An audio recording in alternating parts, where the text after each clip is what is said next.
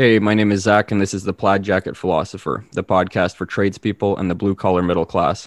I'm hoping to punch a few holes in the stereotypes that surround blue collar workers and hopefully share a lot of the stories behind how we got into our line of work and the honest joy you can get from working outside of the office space.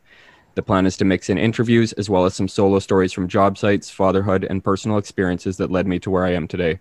Some will be funny, some will be personal, but hopefully any and all content here can help broaden what your opinion is of the blue collar middle class.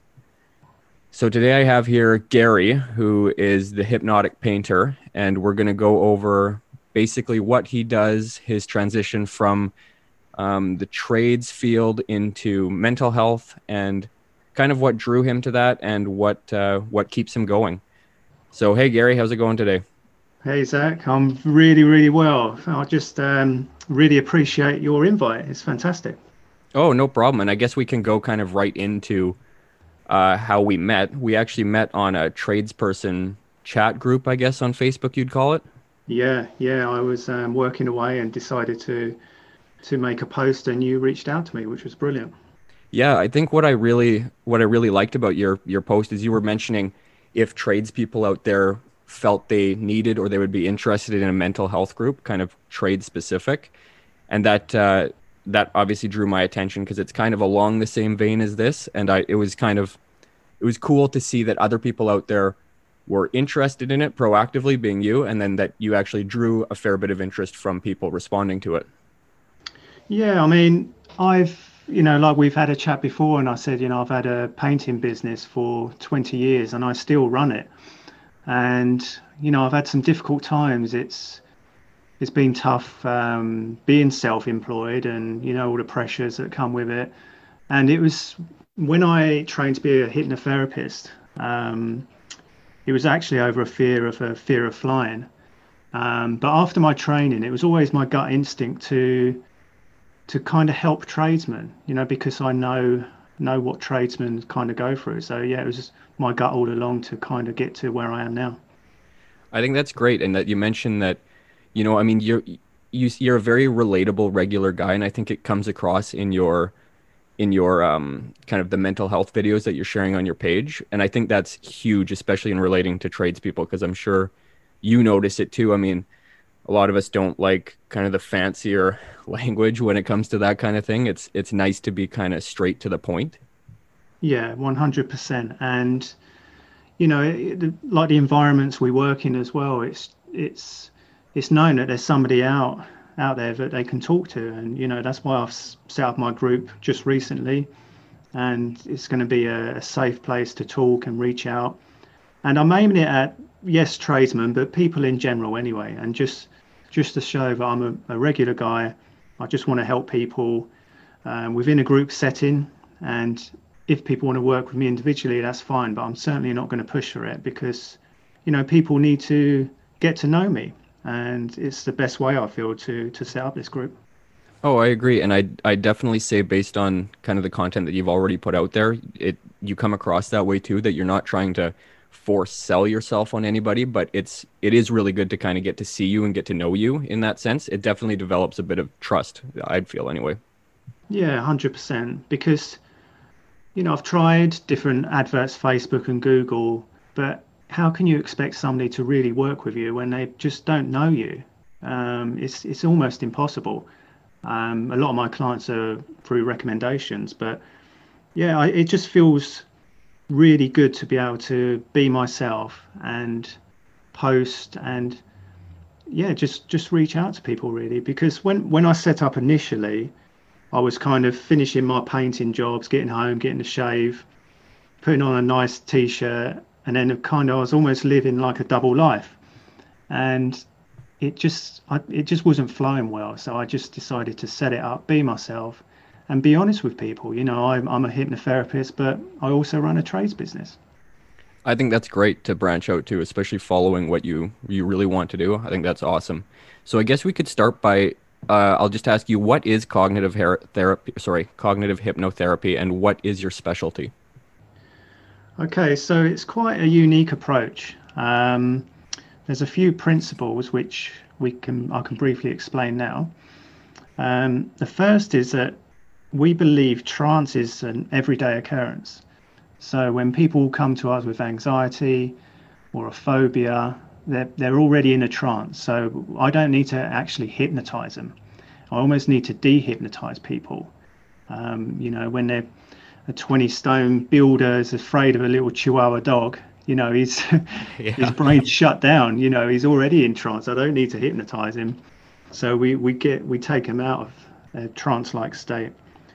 Um, the second principle is that we believe all behavior, and I say we because it's a it's a group of people that I've trained with, and there's a, a lovely community amongst us all, and well, we all great. share the same principles, you know. So the second being that all behavior has a purpose, and we can get into a bit more later or on another podcast, but you know, we run basically 90% of our day subconsciously. And not only is it subconscious behavior, it's automatic behavior as well. I can relate so, to that. Yeah, I mean the guy, you know, the 20 stone builder, muscle bound, scared of a dog. There's there's a purpose. You know, his subconscious believes he's actually helping him out, you know, he's protecting him. So we, we just look at look at every behavior and the third principle really it's based on we believe everybody is unique. And we often ask, what's, you know, any behavior, what's that about and how can I use it? So we look at a client's own model of their world because we are all unique. So there's no one script that fits, you know, a dog phobia or fear of flying or anxiety. We look at a person uh, in a unique way. You know, we look at their uniqueness and how how they're doing their problem. That's so, that's yeah. Sorry, go ahead.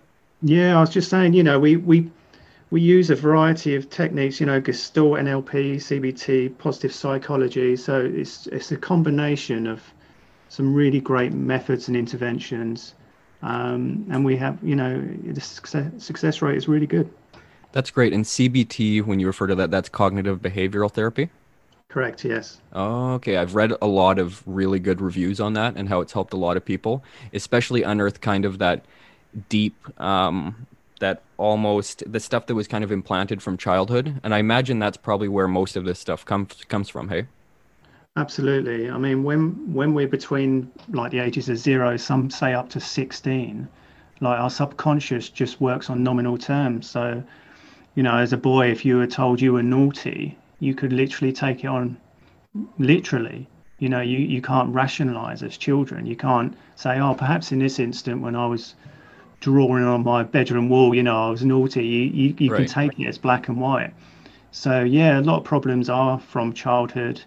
Um, even if you've had a wonderful childhood, you know, you could misinterpret certain events, um, which you can carry forward into your adult life. That's interesting. I mean, I've I've had a fair bit of I don't know about if therapy would be the right term, but at least um, a lot of counseling when I was younger. It had to do a lot with my parents' divorce, which happened when I was six, seven. So, kind of right in those formative years, as I'm yeah. sure. Um, yeah. And yeah, I mean, I found that there was it was great help to me. Same with kind of as I got older, a lot of self reflection and looking at different behavioral patterns that may have been related to that. Like I had, I had a pretty severe kind of avoidance of any any kind of conflict for a long time, especially verbal. Yeah. Um, and that just came from you know being in a house with a lot of conflict, a lot of yelling, and I that that was something that I found that the therapy and the counseling really helped with, and but it's something I still even to this day kind of have to take time to self reflect on a lot of the time. Yeah, absolutely, because you know you would know as an adult rationally that some conflict, you, you know, you do have conflict sometimes, and most times you're not going to get hurt from it, but subconsciously your old outdated programs are running in the back of your head and it equates to you know when unhappy times. Um, but it kicks in automatically. So the difficulty is consciously we struggle as adults because we don't know what's causing our behaviors. You know it just kicks in automatically before we can consciously do anything about it. Yeah i mean that's that's what it always came down to to me. It would just be kind of i could feel my heart rate elevating i would try to avoid or get out of those situations a lot um, but you're right. Like it wasn't any logical response to it. As soon as you could kind of, as soon as I could feel, feel that tension rising in the air, I would start to, yeah, try to back out or retreat right away. Yeah. So your fight or flight kicks in. You know, you, you it's a survival mechanism. Yeah, that's that's interesting. It's really amazing to kind of look back at that and see the roots of what causes it and how deep it really goes. Like, I mean, I'm 30 now and it's still something that I kind of deal with, but I've obviously, like you said, being an adult, I can differentiate. But yeah. it's uh, it's it's wild to see how far back it goes. Yeah, I mean, I had a client recently. She was in her 60s, and she still had you know big problems and jealousy towards her sister. And we had a little conversation, and you know, when she had like this jealous rage, I'm like, well, how old do you feel now? And she's like, well, I'm, you know, 60 or 64, whatever she was. And I said, yeah, but how old do you really feel inside? And, you know, she dug deep and she's like, I feel like I'm 10, you know? That's, she that's amazing. Behaving as a 10 year old. And she was so shocked. Um, but it wasn't her fault. You know, none of, anybody that comes to me, I always say, look, it's not your fault. You know, we, we, I explain what's gone on and just by explaining it sometimes is enough to to shift certain problems yeah that's that's amazing. Yeah i uh i was also just going to loop back to your page and I, you had done a three part video series on self-worth. Mm-hmm. and the, the one part that really stood out to me um, was you kind of described the imposter syndrome thinking that you know what do i have to offer people? Like in your case you were saying you know i'm just a tradesperson. Like how can i help these people? Who's going to want to hear me and yeah. i thought that was that was really helpful to me specifically. I'm, I'm sure tons of people have this feeling but uh, especially in starting this podcast i mean we're both regular guys from the trades. And so it's kind of I, I imagine it's pretty pretty easy to kind of struggle with that idea like why would anybody want to hear what i have to say or my perspective on anything? So yeah, I, I yeah i just wanted to let you know that that really hit me and that that definitely applied to what i'm going through right now. Yeah i mean that's brilliant because you know it's just a, a, limited belief isn't it? It's a belief that's not true. And when i spoke to you i said you you know i listened to a couple of your podcasts. I said they just you come across brilliant. You know you're so good. Um so it's really just made up it. in our head you know? Yeah yeah i i totally get it. And same with seeing your videos. I mean hearing that you've struggled with that, it, it comes across the same way. Like, really? Like, if you can struggle with that, it kind of it helps me feel like, oh, okay, well, he's struggling with this and he's at this point. Like, I can probably get through this too. Yeah, hundred percent. And you know, like the way you come across is is brilliant. It's just one of those limiting beliefs. You know, from from when we're very young, we we build up our version of our world. You know, our our belief system which when we get to adulthood, it, it creates our, you know, that's our identity. But when you start looking at our beliefs, are they really our beliefs or are they beliefs that were imposed on us? And then we can just start to, it's kind of like a Jenga tower, you know, the ones which are not serving, serving us, you know, we can start to poke them out a little bit because they're not true and poke out all the blocks which are not true and just break down, you know, the tower, the false tower which we believe we have about ourselves. I like and, that. I like that analogy. Yeah, not everyone's going to like us, but that's okay. yeah. Who cares? yeah, yeah, no, I hear you. I yeah. I hear you. I try to repair relationships here and there as I go through life, but I agree. There's going to be some that you're just two different people. It's water and oil. They're not going to mix. Yeah, maybe that comes with age a little bit as well, because when you're young, you know, naturally you want to fit in in your environment and your peers, and you know that's you know we want to sort of fit in don't we but oh yeah. Uh, that's a strong we get older we, we feel ourselves a bit more and who we want to be.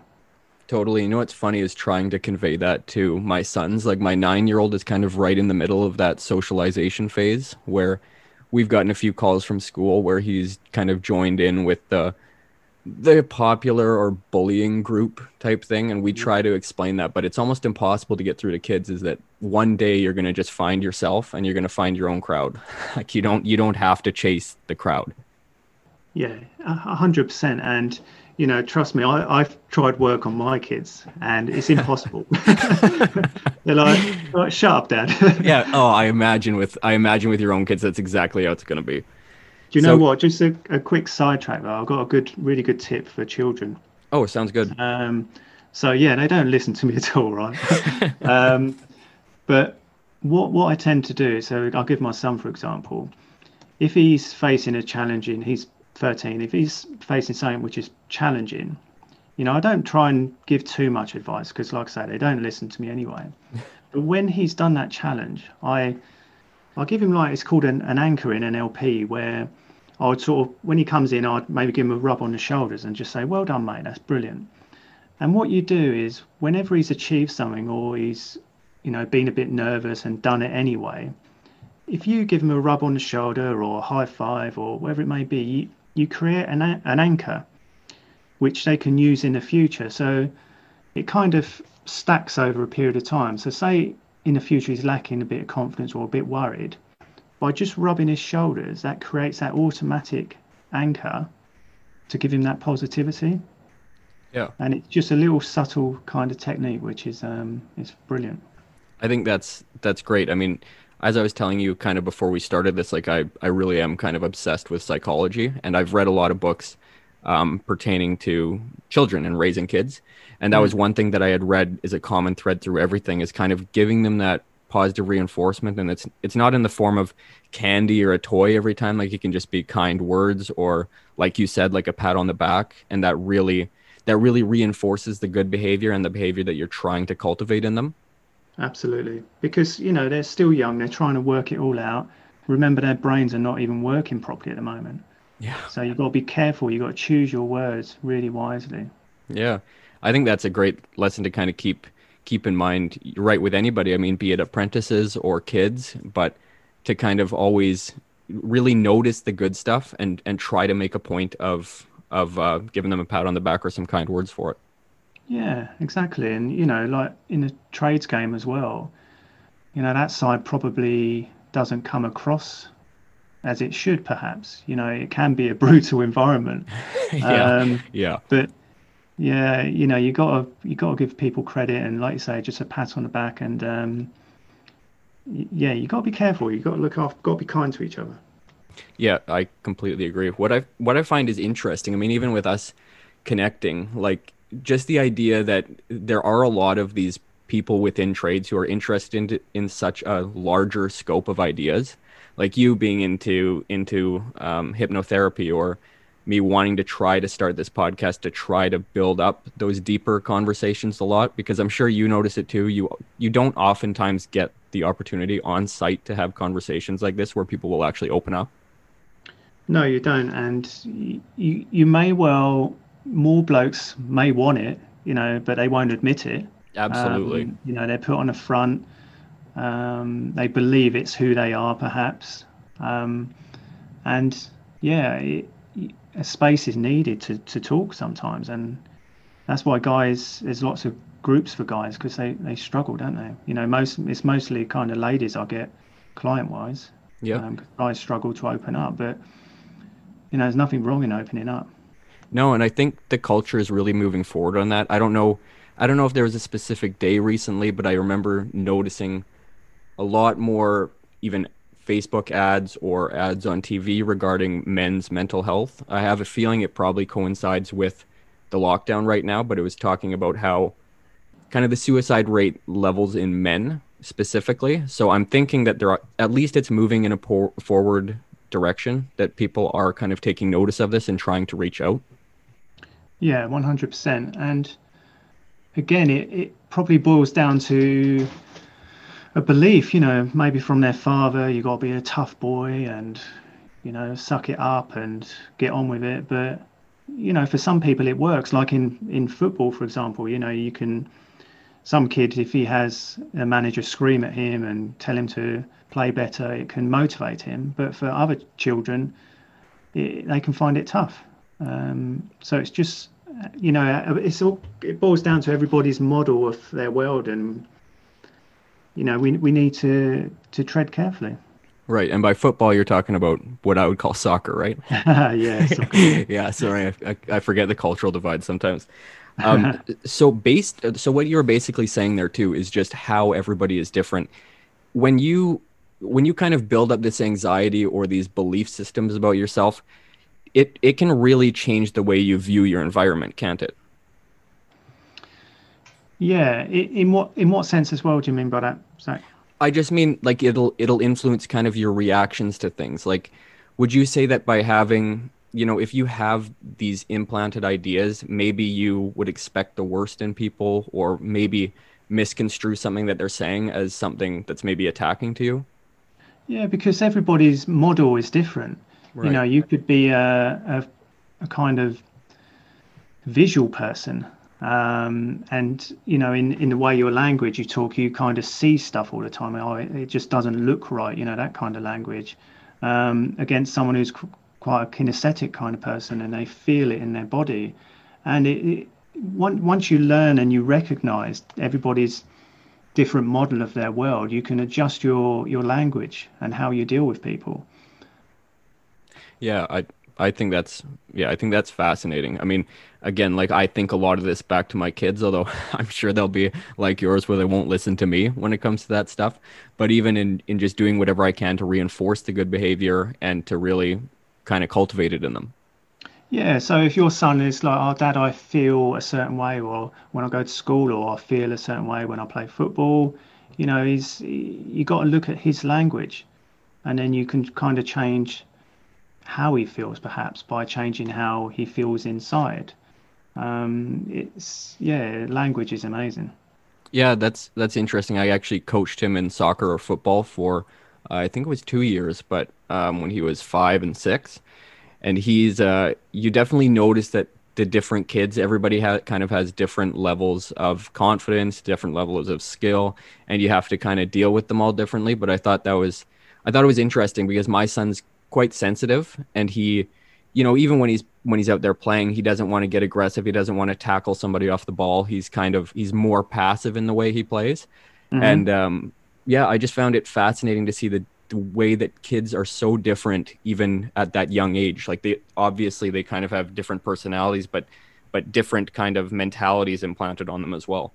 Yeah 100% and you know you're you're doing a great job by recognizing that you know he is a certain way and you know we have to respect that everybody's everybody's an individual and they see their world in a unique way yeah i i mean i think that could be another thing for another podcast but um, yeah, we, we could do a whole podcast on it.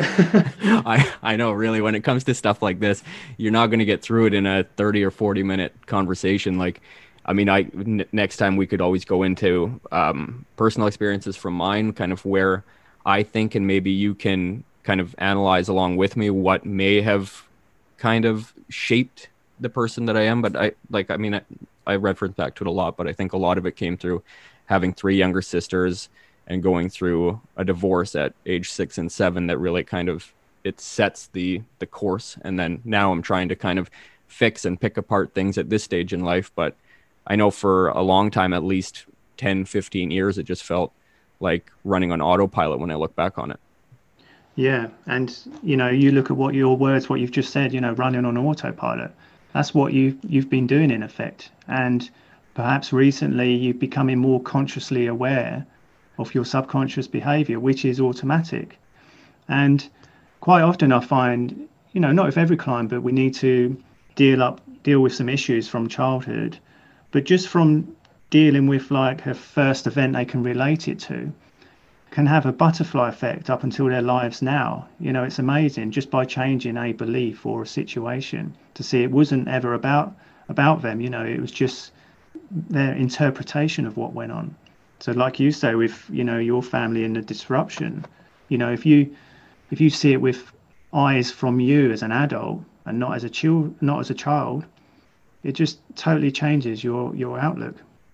That's amazing. I think that's probably inspiring to a lot of people who maybe can't pinpoint what is causing them to feel this way or why yeah. they react to certain situations this way because with people like you helping them they can really kind of isolate and pick apart that um, that behavior that started at a really young age yeah i mean i've you know just a few um, past clients i had a lady of fear of flying and it was it, it went back to her time at school when she started her secondary school and she felt left out and all these kind of feelings and she would never have linked it to her fear of flying. Um, and for me personally, when I saw a cognitive hypnotherapist years ago, it, mine was about a fear of flying. But when I look back, it was a lot of anxiety based as well. Yeah. But in particular, my fear of flying is I was six years old and went to Spain, and my brother and sister we went for a walk when we arrived, and they I got lost and uh, I was gone for hours. And I remember it being dark and crying trying to cross a road. And, you know, it's very, very traumatic. Well, as an adult, I didn't relate me getting lost in Spain to my fear of flying. It, it didn't seem relatable. You know, I didn't really recall much of it. Right. But you imagine the impression it made on my subconscious being abroad equals danger. Well, I'm going to give you bodily sensations where you feel you want to fight or flight, you know. I don't want you going abroad because it equals danger. But Right. as an adult, I was like, what's wrong with me? I feel like a freak. You know, why can't I enjoy a holiday with my family? I couldn't work it out. No, I, I can imagine, but now at least looking back on it, it makes a lot of sense and where that's rooted in. God, massive. You know, the, the old, older rational me knew it was safe to fly, and it was never really about flying. It Right. was just a feeling I had in my stomach. But my younger self, you know, my young Gary, he was still this scared, scared boy.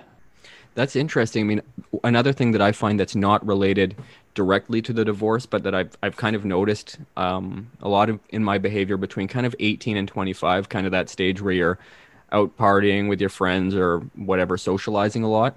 I used to always uh, I was the designated driver a lot, and it was because I almost had this fear of being trapped anywhere. I never wanted to feel that I couldn't escape a situation, and I think that came back to a lot of that conflict that I talked about. But all the way kind of through that that set of years, I either had to have a strict um, designated driver set up who I trusted, or it would be me most of the time because I just I needed to escape any situation. I I could never feel trapped, and I mean Yeah. that's still something I kind of deal with today. But at least now, I've kind of noticed it like that. It wasn't just being a control freak or something like that, or needing needing that. I just I needed to have an escape plan. Yeah, that, I mean, that's your your flight kicking in, isn't it? You know, you, Yep. you know, just you know, I'm obviously guessing here because it's your own version, but as a child, it makes sense. You felt trapped, perhaps. You know, there was a lot of host, it was hostile at home. Um, you had no control over it, Absolutely. and control is such a massive um, part of anxiety, wanting to be in control all the time. You know, having that control to, and as an adult, you can have control. You know, you can do what you say. You can be the designated driver. Um, you know, if you don't want to go on a plane, you don't have to. yeah. But having that control just it restricts you so much. Um, and a lot about giving up anxiety or releasing anxiety is just letting go of that control aspect. Yeah, that's that's yeah, that's great to hear. And that it sounds like a lot of the same kind of the same kind of words that I was getting when I was in counseling and therapy, especially when I was younger. But I went back again in my kind of mid twenties, um, just to kind of tweak a few things, and I I got a ton of value from it. Yeah, yeah, Yeah. absolutely. And just just by reaching out, and you know, you're still a young guy, and you know, it's good to reach out at any age. You know, you can change at any age. You know, your brain's plastic; it can change. Yep. But you don't want to live your life in your 40s and 50s still, you know, having these kind of burdens. You you, you want to be have a bit of freedom. Yeah, I agree completely. Well, I must say you've blown apart my preconceptions of a hypnotherapist. You know, I always think of at a show somebody hypnotized someone to dump a thing of water on them or you know, like that's from media and everything that's the only kind of view that I had of hypnotherapy. So Yeah. you've definitely opened my eyes to this. Well, do you know what, Zach? I just lately I've been getting into more kind of hip, hypnosis in the, in what you're talking about, and yeah, there's some little tricks I can still do. You know, uh, there's some amazing stuff you can do. That's- Um, it, it- you know, some of it where you're getting a hand moving all by itself, or you're getting your, somebody's eyes to shut and they can't open them. Oh Jesus. You know, it's all it's all doable. It's all good fun. Um, it it acts as a really good convincer in the sense. But when I say I'm working with, like hypnosis is working with your subconscious directly, yeah. so changes can make can be you know can happen. But just these little convincers um, are really good. Some with some clients they say, "Oh, you can't hypnotize me. I can't change." And I'm like, "Well, you haven't been able to open your eyes for five minutes." See, it is working. I told you.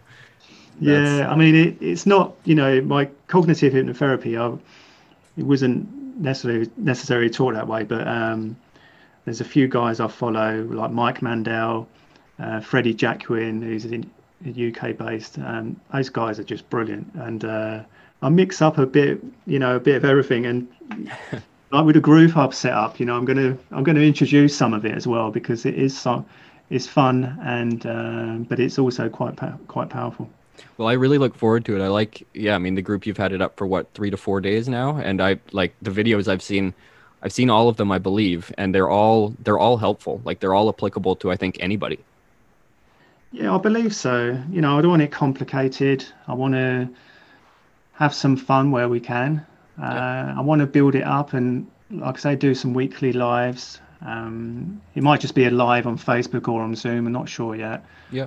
Um, but get some more people in. But yeah, it's new, and I'm quite excited to, you know, express, you know, how I feel as well in my journey, and also now, people are aware. I'm also do painting. You know, I still set up a few subcontractors and run some jobs.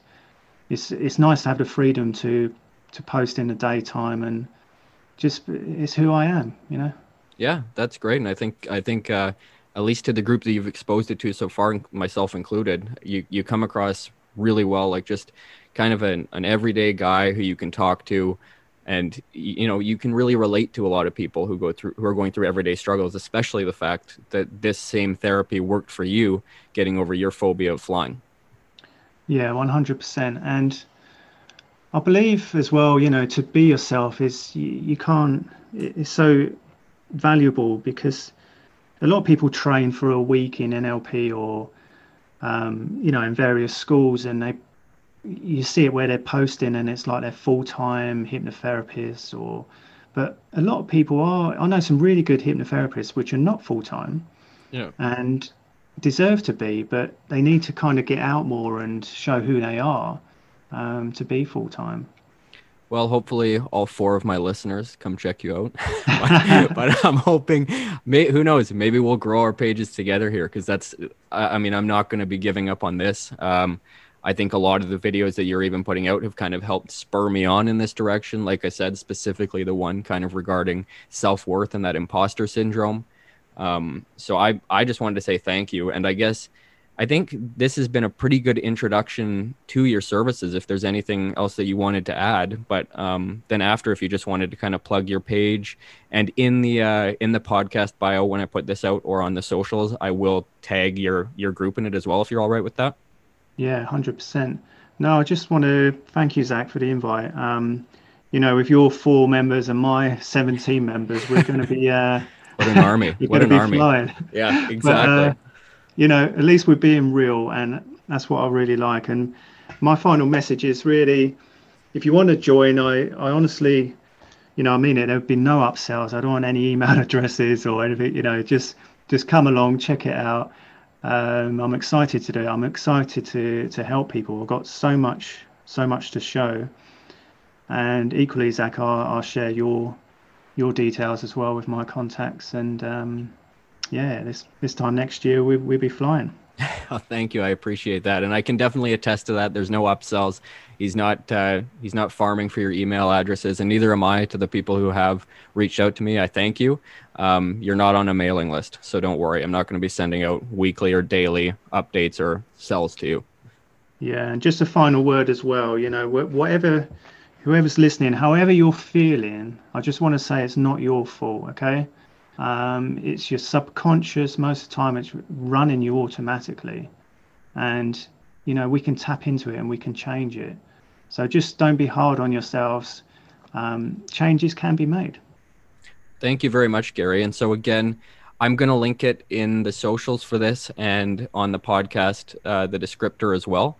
But his page is uh, Gary Proctor. It's the um, hip, the hypnotic painter and uh, again, I'll link it, and we'll uh, hopefully you guys check it out and get a lot of positive reinforcement from him because he's yeah he's a very positive guy and very relatable. Good stuff, Zach. Thank you very much. All right, everybody. I hope you found that conversation as interesting and as informative as I did. If you did and are interested in more content like this, please rate, comment, and subscribe to the podcast. I really appreciate all the feedback you have given me to this point and look forward to hearing from you again. Once again, please search for the Hypnotic Painter group on Facebook and follow Gary for his insight and content.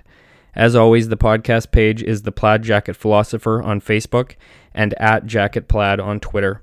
That concludes this week's episode. Thank you so much for the continued support and have a great week.